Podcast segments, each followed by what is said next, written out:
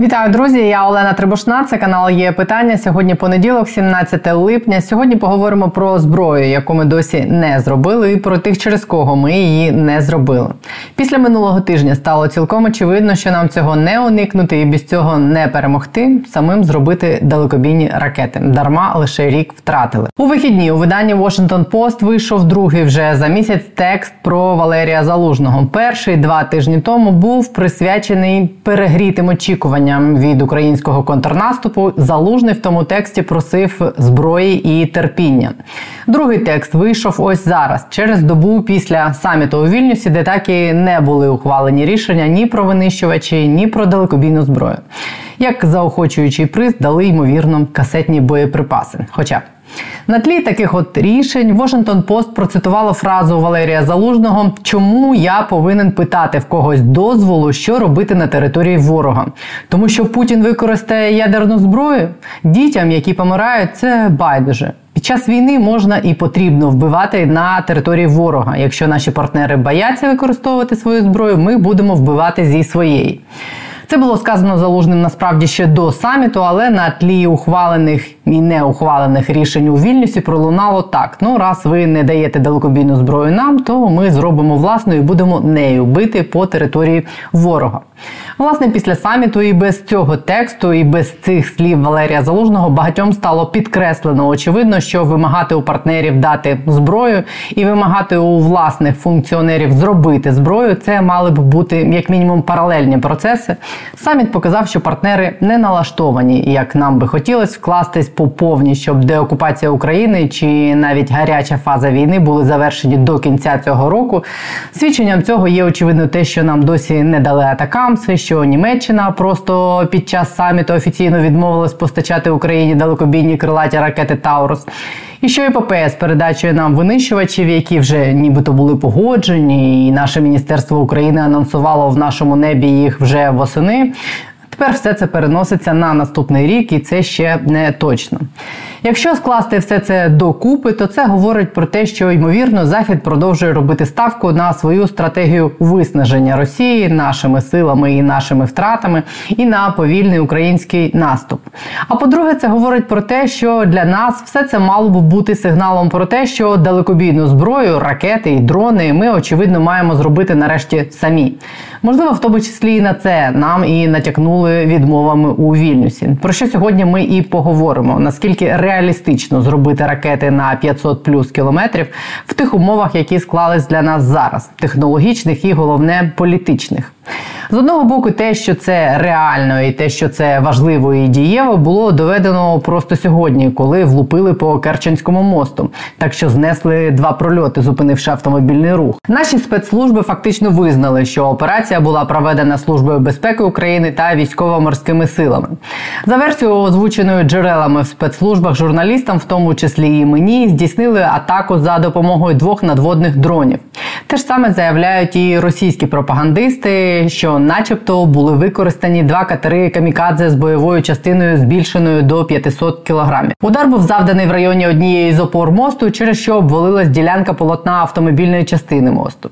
По залізничній частині мосту рух потягів був припинений лише тимчасово. При цьому напередодні в ніч на вчора дрони, повітряні і надводні дрони Камікадзе атакували головну базу Чорноморського флоту Росії в окупованому Севастополі. Атака тривала з першої години ночі до п'ятої ранку. Гауляйтери нарахували як мінімум сім повітряних та два надводних дрони Камікадзе. Морські дрони, нібито були знищені на зовнішньому рейді. На оприлюдненому російськими пабліками відео зафіксовано лише момент полювання, але не знищення дронів. Можна лише здогадуватися і пропускати, як пов'язані вчорашня і сьогоднішня атаки, і чи не був напад на Севастопольську бухту з кораблями ЧФРФ вчора, відволікаючи маневром від головного об'єкта атаки Кримського мосту сьогодні, тому що обійти усі системи захисту, які облаштували росіяни в Криму в перечутті атак на цей саме Кримський міст, це була очевидно задача, яка потребувала хитрощів, в тому числі. В сухому залишку чи в мокрому. Ми підійшли до точки, де нашим військовим і спецслужбам не вистачає зброї, яка могла б критично змінити хід війни. І західні партнери не хочуть чи не можуть її нам дати. Це було передбачувано, хоча, на жаль, не очевидно всім, кому було доручено опікуватись виробництвом зброї власної.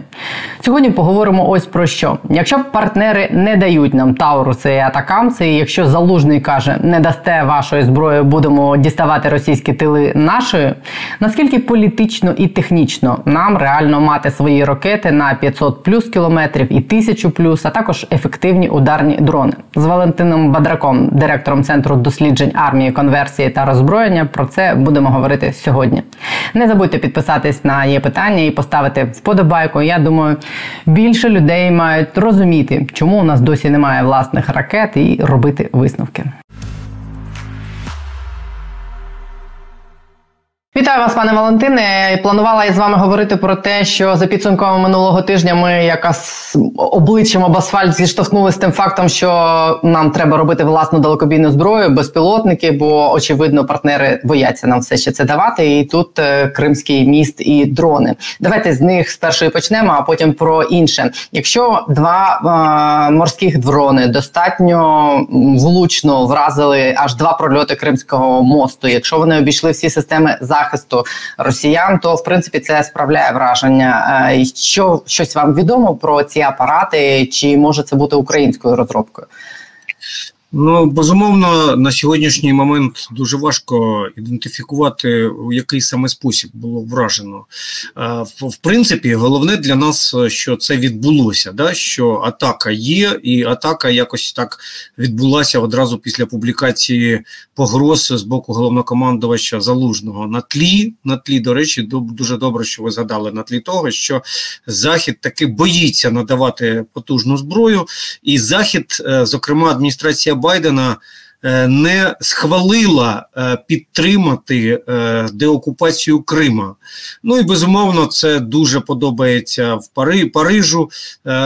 Важко сказати, як на це дивиться Берлін, але тримається в фарватері саме політики Сполучених Штатів, і єдине, що е, може бути, е, що хто може мати свою власну, так би мовити, думку з лідерів країн НАТО, це Лондон. Але ми поки що не знаємо. Да? Ну фактично, не те, що ми не знаємо. Ми бачимо, що Лондон заохотив ситуацію першим, надавши шторм Шедов, тобто крилаті ракети з дальністю дії 250 приблизно кілометрів, але майже ніхто не підтримав вірніше, ну позиція Франції, е, вона така собі повторити. Да? Е, Німеччина відмовилася від е, передач ракет Таурус, а Сполучені Штати від оперативно-тактичних ракет Атакумс да, до пускових установок Хаймарс. Тобто маємо маємо сталу таку ситуацію, коли повну деокупацію України захід країни НАТО поки що не підтримують, не схвалюють і власне не забезпечують цей процес зброєю. У такий спосіб ми бачили, що е, залужний фактично. Е, ну, фактично, це була така різка е, відповідь заходу саме от за цю стриманість, цю стриманість, яка ну Е, тепер через цю стриманість центр тяжіння переноситься на українську армію, і безумовно це нам е, ну е, ризики зростають, і ризики втрат особового складу так само ще більше зростають. До речі, тут не можна не згадати, що Пам'ятаємо генерал Каволі, який казав, що 98% е, е, Україна отримала для наступу. А виходить е, по факту навіть менше 15% розмінувальних машин засобів для розмінування отримала отримала Україна, і це інформація навіть не від України, а від Washington Post. Да? Тобто ситуацію ми розуміємо, що далеко не все ми отримали, щоб наступ був вдало забезпечений. Але повернемося до Кримського мосту. Мені важко сказати, які могли використовуватися морські дрони, якщо вони там використовувалися, тому що ми знаємо з демонстрацій попередніх розробок звісно, е, суспільству можуть не все демонструвати, але ми пам'ятаємо, е, що було кілька таких потужних розробок, і е, розробки, які вже використовувалися для атак Севастопольської бухти, вони мали бойову частину близько 50-70 кілограмів. Але тоді ж стало відомо, що в Україні є ведуться розробки, де бойова частина більш потужна і складає десь аж 400 кілограмів. Тобто, це як у торпеди такої солідної, але бути напевно бути впевненим, що саме такі морські дрони могли б пошкодити опору такого мосту. Ну в мене переконання особисто немає. Е, і е, я е, скоріш за все схильний думати, що це було зроблено руками людей, конкретних людей. У який спосіб важко сказати. Ну звісно, ми пам'ятаємо, що українські сили оборони використовували і катери без екіпажні. Так само там вже можна набагато більше вибухівки, і якщо використовувати, наприклад, оксоген, то це більш потужний вибух може бути. Це зрозуміло, що існують. Е, способи, е, але все ж таки, е, ну і враховуючи, що вже з відкритих джерел відомо, що Першу атаку по Кримському мосту зробила зробила фактично руками СБУ. Зроблено тут не зрозуміло, звісно, чи це там якась диверсійна група, чи це, скажімо, агенти. Якщо брати ідеальну версію, найкращу версію, то робота спецслужб найбільш вдала, коли робиться це чужими руками, да? тобто руками агентів, е, руками, е, скажімо, ідеологічно впевнених людей, що це потрібно робити, або завербованих е, просто за гроші. Тут нічого за століття мало що змінилося, способи вербовки, і вони залишаються такими ж самими, як були, скажімо, ще за часів Юлія Цезаря. Да? Так само і зараз вони такі такі залишились, е, але змінилися технології, і е, тому е, можна напевно.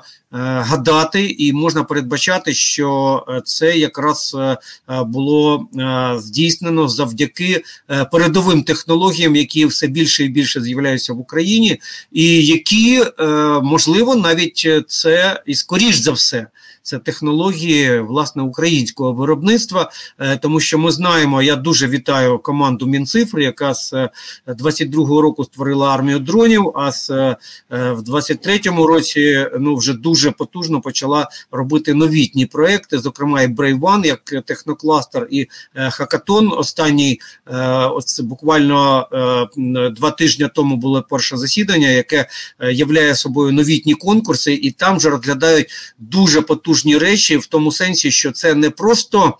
Огляд, ревізія того, що наші підприємства зробили, а це вже постав, поставка завдання. Це вже як американська дар поставиться завдання, що потрібна система цілевказіння, наведення е, зброї. Ну не буду там деталі розповідати, але це дуже важливо. І важливо, що е, Е, кількість е, підприємств, які почали займатися, це приватні підприємства, які почали займатися е, такими розробками. Ми пам'ятаємо, що в 2014 році їх було 36 підприємств, 36, і ще три займалися наземними, ну тобто менше 40.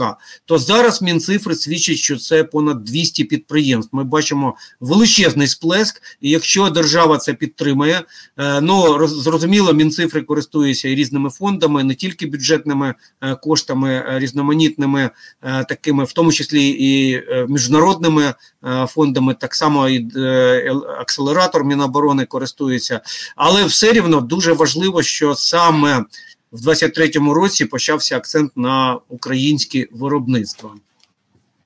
Пане Валентине, але я з того, що я чую, з того, що я розумію, я бачу, що росіяни нас в цьому випереджають в у виробництві дронів. І волонтери про це кажуть, які займаються забезпеченням військових дронами. Що нам треба зробити, щоб е, це все надолужити?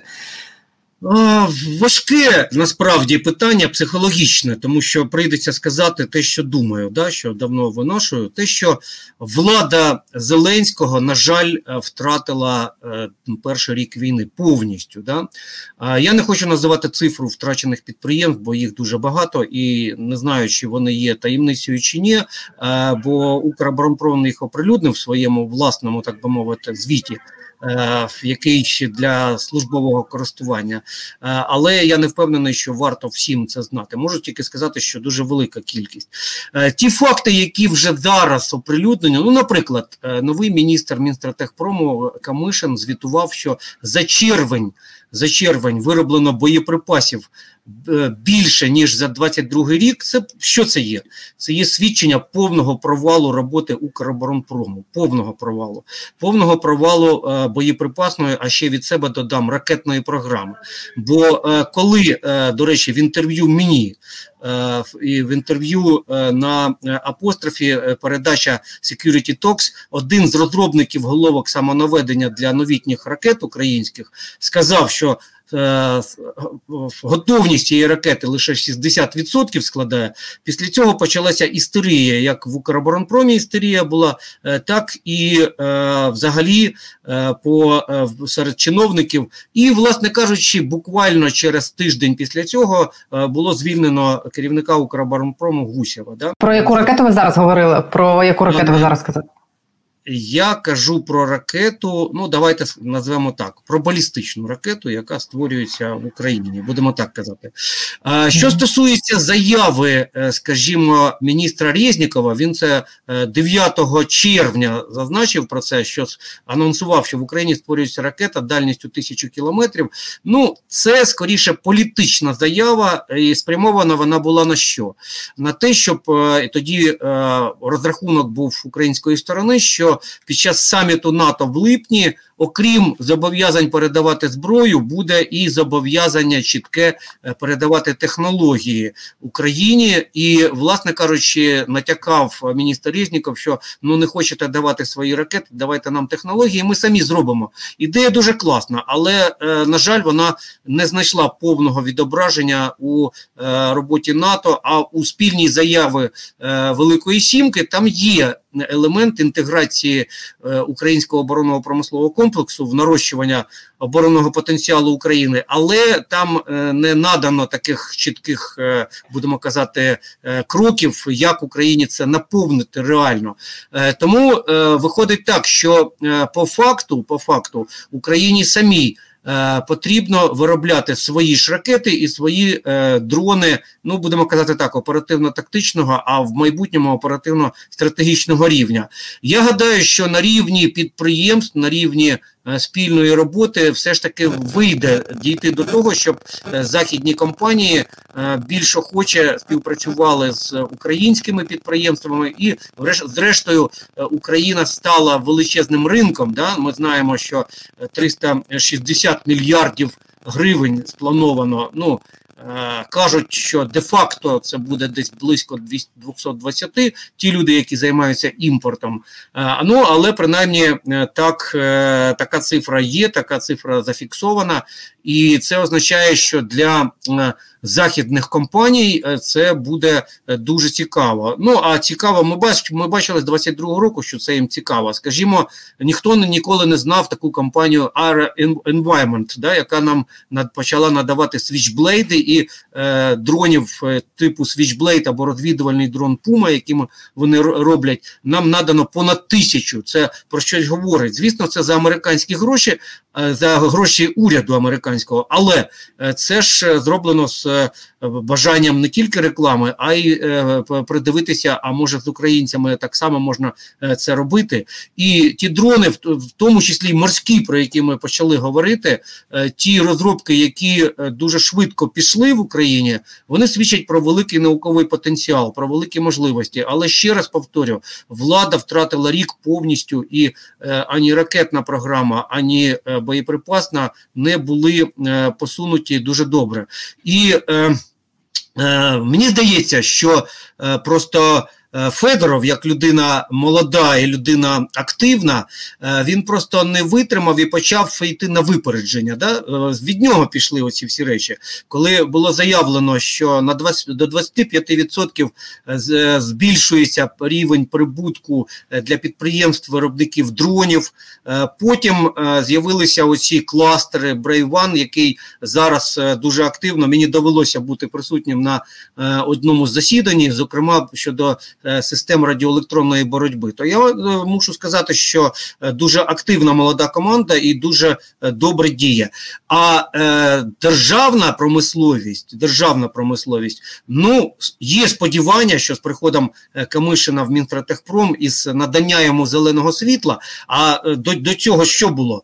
До цього Мінтратехпрому не існувало. Да? Мінтратехпром створений в 2020 році указом президента, і там було передбачено створення ще агентства передових технологій. Цей указ президента 5920, нагадаю, який в лютому 2020 року з'явився, він був повністю провалений. Провалений, ну важко сказати, чому. Ну тому що, напевно, перший міністр, який був віце-прем'єр-міністр е, Олег Уруський, він почав досить активно працювати, е, захотів вивести авіаційну промисловість, ракетну, е, напевно, спецекспортерів це під Укроборонпрому, що дуже не сподобалось людям, які близькі до президента, і ну буду казати відверто, це Давід Арахамія, який, от я, наприклад, точно знаю, мені зателефонував мій один е, з добрих е, товаришів моїх і сказав, що е, погоджена фігура директора генерального директора Укроборонпрому це мав бути генерал Ігор Табурець, який зараз, до речі, керує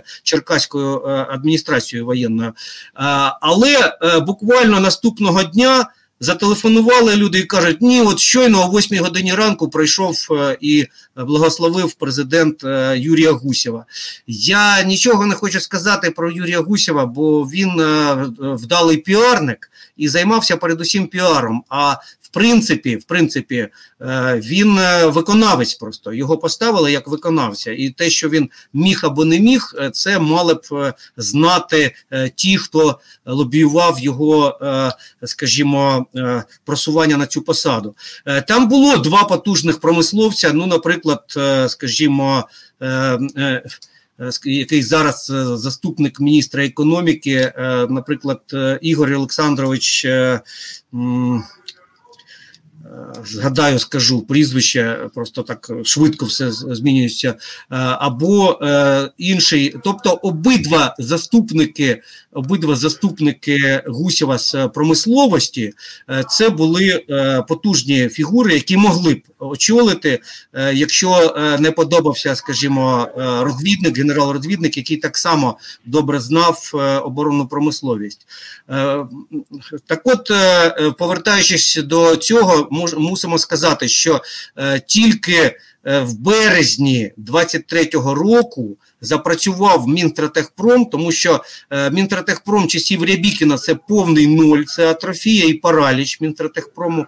Е, і е, те, що робилося в державному секторі оборонної промисловості, це розробки ініціативні. Да, ініціативні.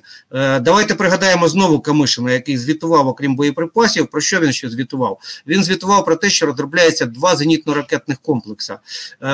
Питання у який спосіб вони почали розроблятися? Відповідь: це керівники підприємств, це розробники самі почали цим займатися, е, використовуючи і там обігові кошти, і можливості свої, і напрацювання свої. Е, але з боку держави тут не було е, ніякої, будемо казати так, ані керівництва, ані ані будемо казати так. Держава не спромоглася стати інтегратором. Наведу приклад, який я завжди, коли от запитують, а чому доведіть, що держава не стала інтегратором? От дивіться. Е, в українській оборонній промисловості в державному секторі є дуже потужна розробка. Називається вона комплекс керованого озброєння вертольоту Мі 24 Да? Він використовується, може використовуватися і для безпілотника. Там ціла команда е, різних е, підприємств, переважно державних, інтегратор, там кабелуч. А от е, давайте далі. Е, на вертоліт з 17-го року по 22-й не встигли зробити, тому що Міноборони так неуважно на це дивилося. Якщо брати наступний момент, е, то е, цей комплекс озброєння він е, підійде не тільки для, скажімо, безпілотної системи, а й він, він підійде і для наземної системи, наприклад. І напевно він підійшов би і для морської системи, тому що там є система наведення, там є Е, комплекс протитанкових ракет. Бар'єр да, РК-2В, і вони використовувалися і для для гелікоптерів, і, до речі, інтегровані вони були в азербайджанські гелікоптери під час виконання Україною контракту зовнішнього. То я задаю собі питання: якщо для зовнішнього контракту змогли зробити, то чому не зробили для, власне кажучи, для внутрішнього? Так, для зовнішнього контракту використовувалася оптико-електронна система наведення Південно-Африканської Республіки компанії Денал. Але з тих часів українці зробили саме таку ж саму систему українську. Е, так, от, е, е, якщо б в Україні держава виступала інтегратором, то держава б сказала по вигляді або Міноборони, або Мінстратехпрому, неважливо хто мав би президент, зрештою, бути главою комісії. А ми пропонували, щоб така військово-промислова комісія в Україні була створена, і щоб заступниками, щоб головою був президент, заступниками були Одним із заступників це головний військовий, да, тобто головнокомандувач збройних сил.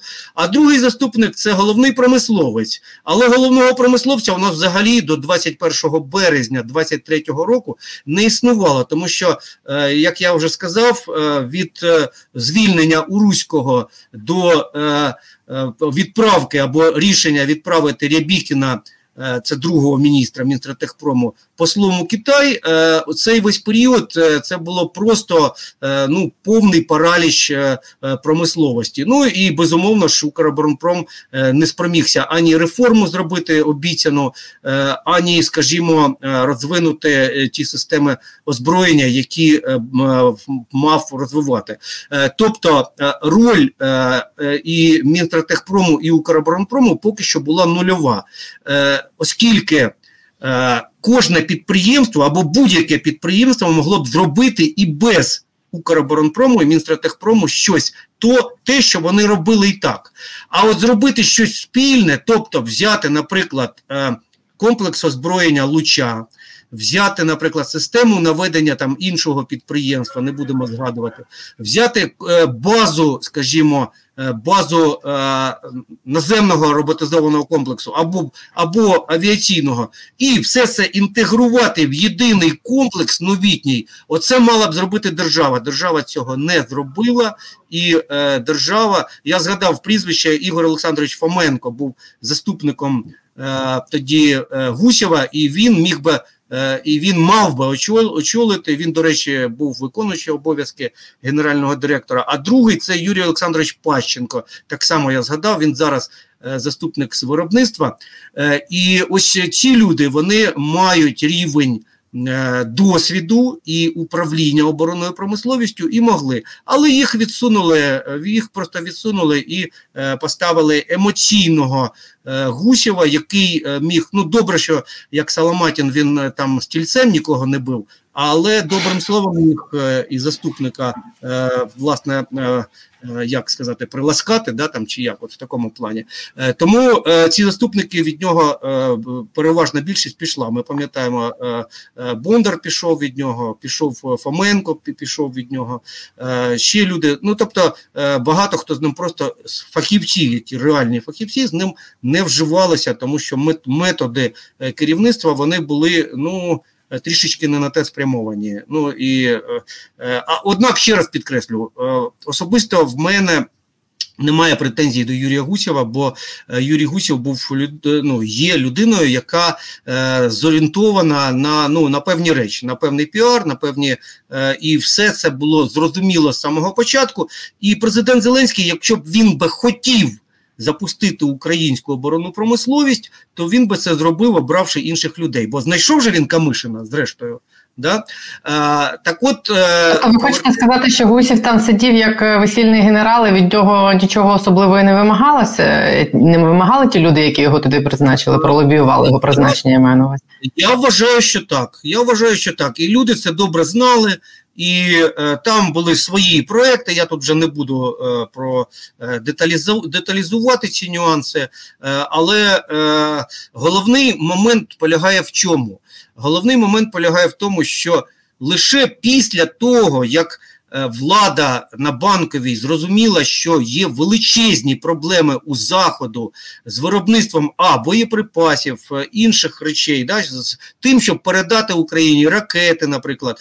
Бо коли ми ж пам'ятаємо, що Бен Волес першим заявив про дефіцит боєприпасів, і було це ще або в квітні, або в травні 22-го року. Він сказав, що Європа не готова до війни такої інтенсивності. То це ж скільки було? Це це було навіть півроку 22-го ще на той момент не пройшло.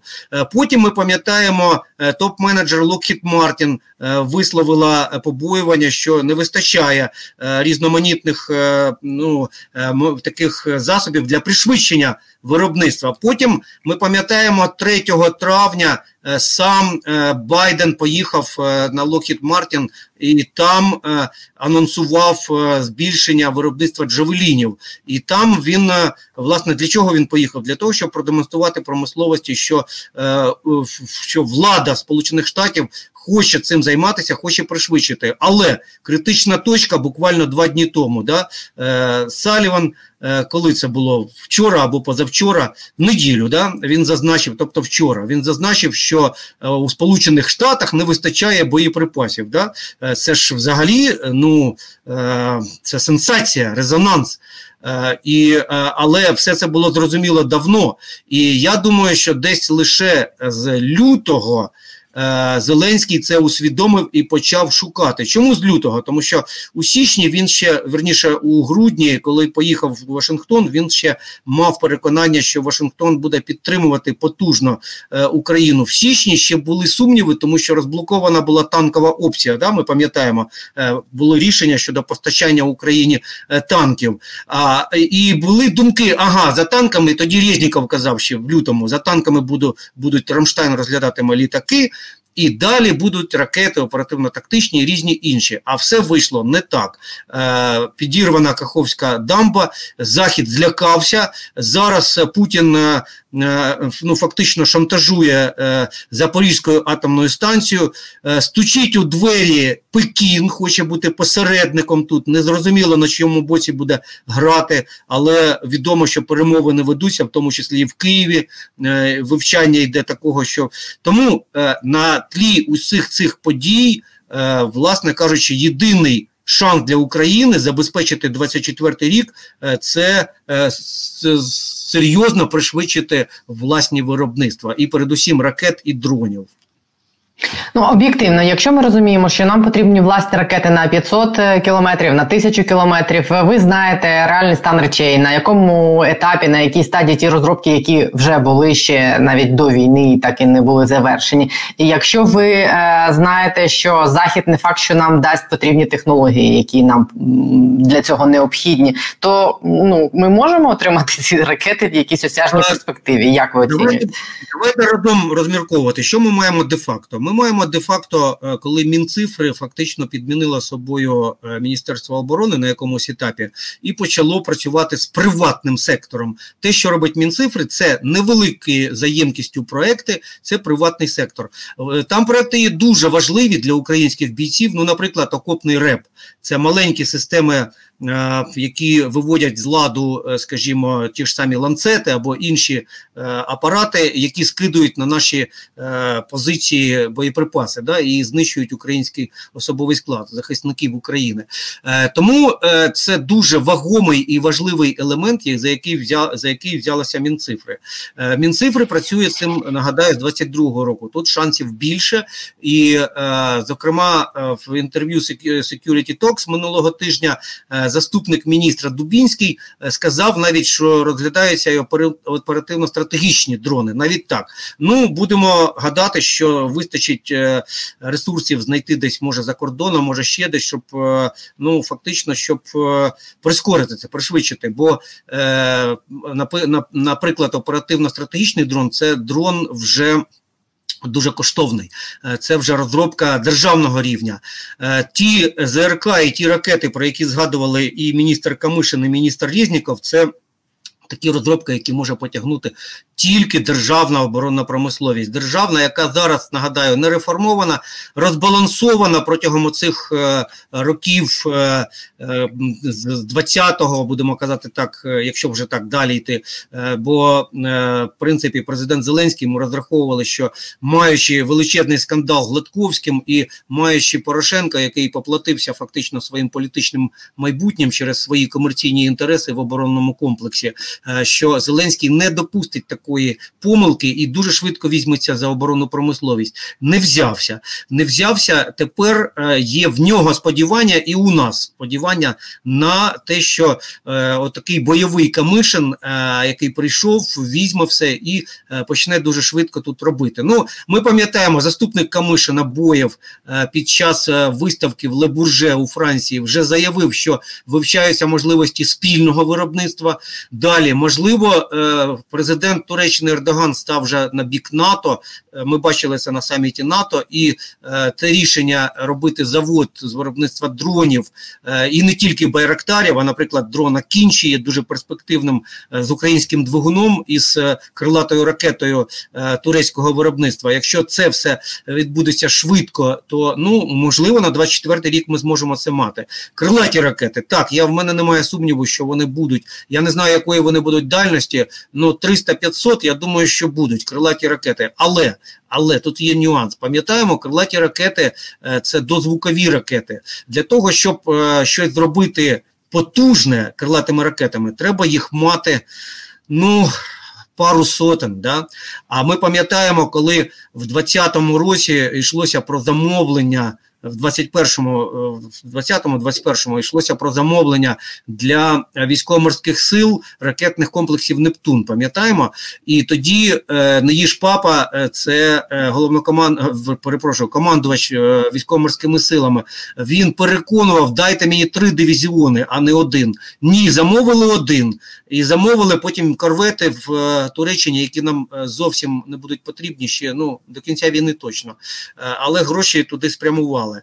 Е, от е, наше рішення. Да? Е, так от ракети ці тоді. Казали виробники, що здатні три дивізіони виробити. Якщо б це було так, то це було б 72 помножити на 3, Скільки ракет можемо е, порахувати? Да? Ну, 200 це, це заява Е, української оборонної промисловості. Ну, припустимо, вони перебільшили, хотіли е, зробити е, собі, так би мовити, більше профіту. Да? Але якщо якщо вважати, що є політична воля, і президент візьметься за українську ракету, він би виправив тоді відношення до нього, як до будемо казати, людини, яка має створити свою зброю. Да? І це було б дуже потужний крок, якщо б він взявся за ракету. Е, то в Україні могли б е, ну за півроку, які залишились до до, до 24-го, да, за півроку, ну я гадаю, створити можна було б ці 200 ракет. Можна було б.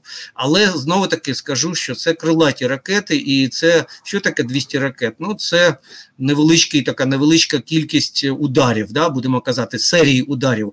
Е, чому ви згадали Росію і сказали, що вони виперед... да, вони випереджають? На жаль, в них більш потужний військово-промисловий комплекс. Е, ембарго е, не розглянули. Да? Пам'ятаємо, Велика Сімка в Японії збиралася у травні, хотіли розглянути повне ембарго на е, те, щоб заборонити експорт в Росію. Відмовилися, побоялися. Через це технологічне стримування не діє. І Росія отримує контрабандним шляхом, отримує все, що хоче. І е, технологічність російського озброєння впала, це правда, впала і дуже суттєво впала. Вони вже не мають, скажімо, танків, які можуть вночі е, е, воювати. Да? Це вже це зовсім е, не суперник леопарду, наприклад. Да? Вони мали французькі тепловізори компанії Таліс, але зараз їх не мають. І тобто е, прицільний комплекс СНАУ в них вже немає. Да? Е, і тому і так само на різних в різних інших проєктах. Наприклад, вони кажуть, що передають партії су 57 новітніх літаків, але я вважаю, що це не су 57 Це якісь літаки типу су 30 можливо, вигляд якийсь під марафетиної, да там трошечки якийсь інший вигляд, схожий на су 57 але всередині це не су 57 це не винищувач п'ятого покоління зовсім, тому що в них немає зараз ані систем управління літаками, вони не можуть цього зробити, е, ані, скажімо, е, е, стелс технологій, ані двигуна п'ятого покоління. Тому і так за всіма за всім фронтом вони мають певні проблеми, в тому числі і в ракетних системах. Але давно ж знають і вирахували фахові організації, що якщо б, наприклад, і навіть назвали ті елементи, без яких би, наприклад, Росія не могла пробити ракети типу Х-101 або Х-555, да? крилаті ракети. Е, але ж е, нічого не можуть зробити. Да? Тобто шлях єдиний, е, шлях до повного ембарго. Якщо цього не буде, то ну розглядати вторинні санкції, на що покладається Сполучені Штати, покладається це мізер, да? це лише. Крупні проекти, да, на що розраховували Сполучені Штати. Ну, Наприклад, вони вимусили Індонезію, Філіппіни відмовитися від російських літаків. Так, вони постачають туди потужні свої літаки, Саудівській Аравії потужну систему ПРО постачають е, замість російських систем. Але в зрештою це мізер, мізер, який розрахований на е, підвищення рівня панування Сполучених Штатів Америки на світовому ринку. А от е, знищити Росію на світовому ринку, так Росія впала на світовому ринку озброєнь. Е, вона вже не є там таким потужним гравцем. Гадаю, навіть із п'ятірки виліт тому що, ну, наприклад, лише Південна Корея мала е, має зараз е, замовлення на 17 мільярдів доларів, а Росія не піднімалася вище 15 15 мільярдів останні роки. Да? Тобто, ми бачимо наскільки наскільки все е, в Росії стає гірше і гірше, але гірше і гірше. Ми бачимо, що після е, невдалого заколоту Пригожина, да, взагалі можна сказати, що це початок кінця Путіна. Так, це початок кінця, але до свого кінця він ще може встигнути багато чого зробити. І Запорізька атомна станція, і тактична ядерна зброя, і е, багато чого іншого. Тому е, ми з якогось такого е, боку можемо зрозуміти оці побоювання заходу, але прийняти їх ми не можемо, тому що замість е, побоювання цих е, передати нам ракети, замість цього побоювання, ну фактично вмирають українські захисники. А е, через те, що рік втратила оборонна промисловість. Ну так само, так само. Тепер є якісь можливості. Ну щодо балістичної ракети, я не знаю. Не не буду казати, буде вона створена до кінця року. Не буде. Дуже хотілося б, щоб вона була створена. Якраз я хотіла спитати, а в принципі вона може бути створена? В принципі, Якщо да. не цього року, то наступного. Так, да, дивіться, е, Україна ж є. Е, ну в Україні було розроблено 12 з 20 найпотужніших світових балістичних ракет в часів холодної війни. Я особисто в 98-му році був учасником в Дніпрі е, на південмарші, коли е, під оплески американських дипломатів і наших генералів, які не розуміли, що роблять, е, було знищено останню виробничу потужність ракет да, в 98-му році. Але все це можна е, все це можна відновити. Потрібна політична воля. Ще раз хочу сказати: якщо е, хоче глава держави бути до цього дотичним і кожного дня, ми давайте згадаємо, як казав керівник Кабелуч Олег Коростельов, коли тут панував агент Кремля Саламатін, був міністром оборони, він кожної суботи викликав е, генерального конструктора Коростельова і казав: так, генеральний конструктор, що зроблено з ракетного комплексу Нептун? Тобто він контролював тотально. Чому президент не хоче це взяти на себе, зробити військово промислову комісію, створити там з одного боку залужний як військовий, з іншого вже Камишин є. Вже з'явилася людина, в уряді вперше вперше ну, вірніше, вперше це було коли у Руський був, але у Руському не дали попрацювати. Да? Ну, Гадаю, моє переконання, що Давід Арахамія вирішив, що не треба йому там працювати і не треба е, це робити. І тому обнулив Мінпратехпром. Е, потім з'явився Камишин, е, будемо казати так, вперше людина, якому дали зелене світло, головний головна людина в уряді, яка відповідає за оборонну промисловість. Е, чув багато позитивних, не зустрічався з ним, не знаю, але чув багато позитивних е, відгуків про стиль його роботи, про можливості, потенціал.